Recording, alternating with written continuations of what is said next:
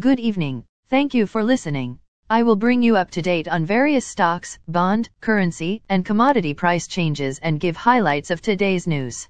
Please subscribe to the podcast for automatic downloads. As of 4:55 p.m., stock markets were lower. S&P TSX was down 22.12 points to 19,947.07. Dow Jones Industrial Average was down 305.02 points to 33,476.46. The Nasdaq was down 74.16 points to 11,563.32. S&P 500 was down 29.13 points to 3,934.38. Asia and Europe the Nikkei 225 in Japan is up 326.58 points to 27,901.01. The China CSI 300 is up 39.06 points to 3,998.24. The DAX in Germany was up 106.16 points to 14,340.72. The CAC 40 in France was up 30.33 points to 6,677.64.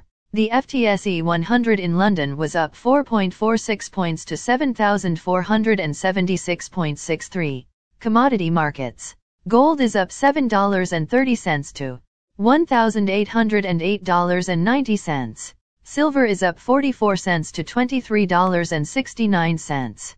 Crude oil is up 4 cents to $71.48.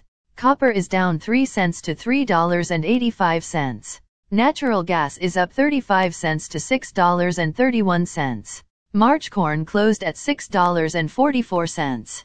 January soybeans closed at $14.83 and a quarter. March wheat closed at $7.34 and a quarter. The Canadian dollar is 1.3646. The Canadian two-year bond yield is 3.88. The Canadian 10-year bond yield is 2.9. The United States 2-year bond yield is 4.34. The United States 10-year bond yield is 3.58. Bitcoin is at $17,092.20. Highlights of today's news. Turquoise Hills shareholders back Rio Tinto's 3.1 billion United States dollar takeover. Keystone Oil Pipeline to attempt partial restart after 14,000 barrel spill. The International Monetary Fund believes the Bank of Canada will have to hold rates above 4% in 2023. Sam Bankman-Fried to testify in front of Congress on cryptocurrency meltdown. According to the Salvation Army, more than half of Canadians facing food budget constraints. Again, thanks for listening. For automatic downloads, please subscribe on a podcast app or platform. And please consider leaving a rating on the podcast app or platform, it helps grow the show.